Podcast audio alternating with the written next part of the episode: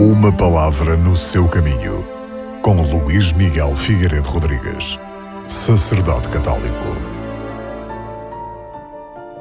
Na segunda leitura, continuamos a escutar a Epístola aos Hebreus, onde se diz: Assim também não foi Cristo que tomou para si a glória de se tornar sumo sacerdote. Deu-lhe aquele que lhe disse: Tu és meu filho, eu hoje te gerei.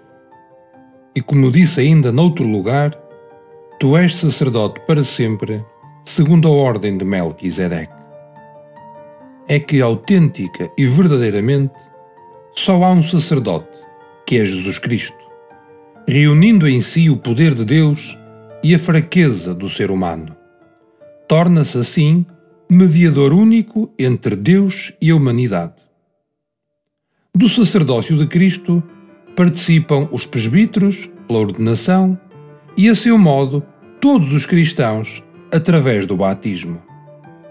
O sacerdote vive no meio da humanidade para melhor compreender os seus problemas.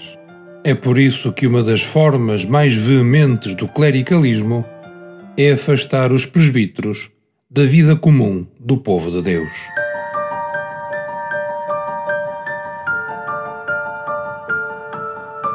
Uma palavra no seu caminho.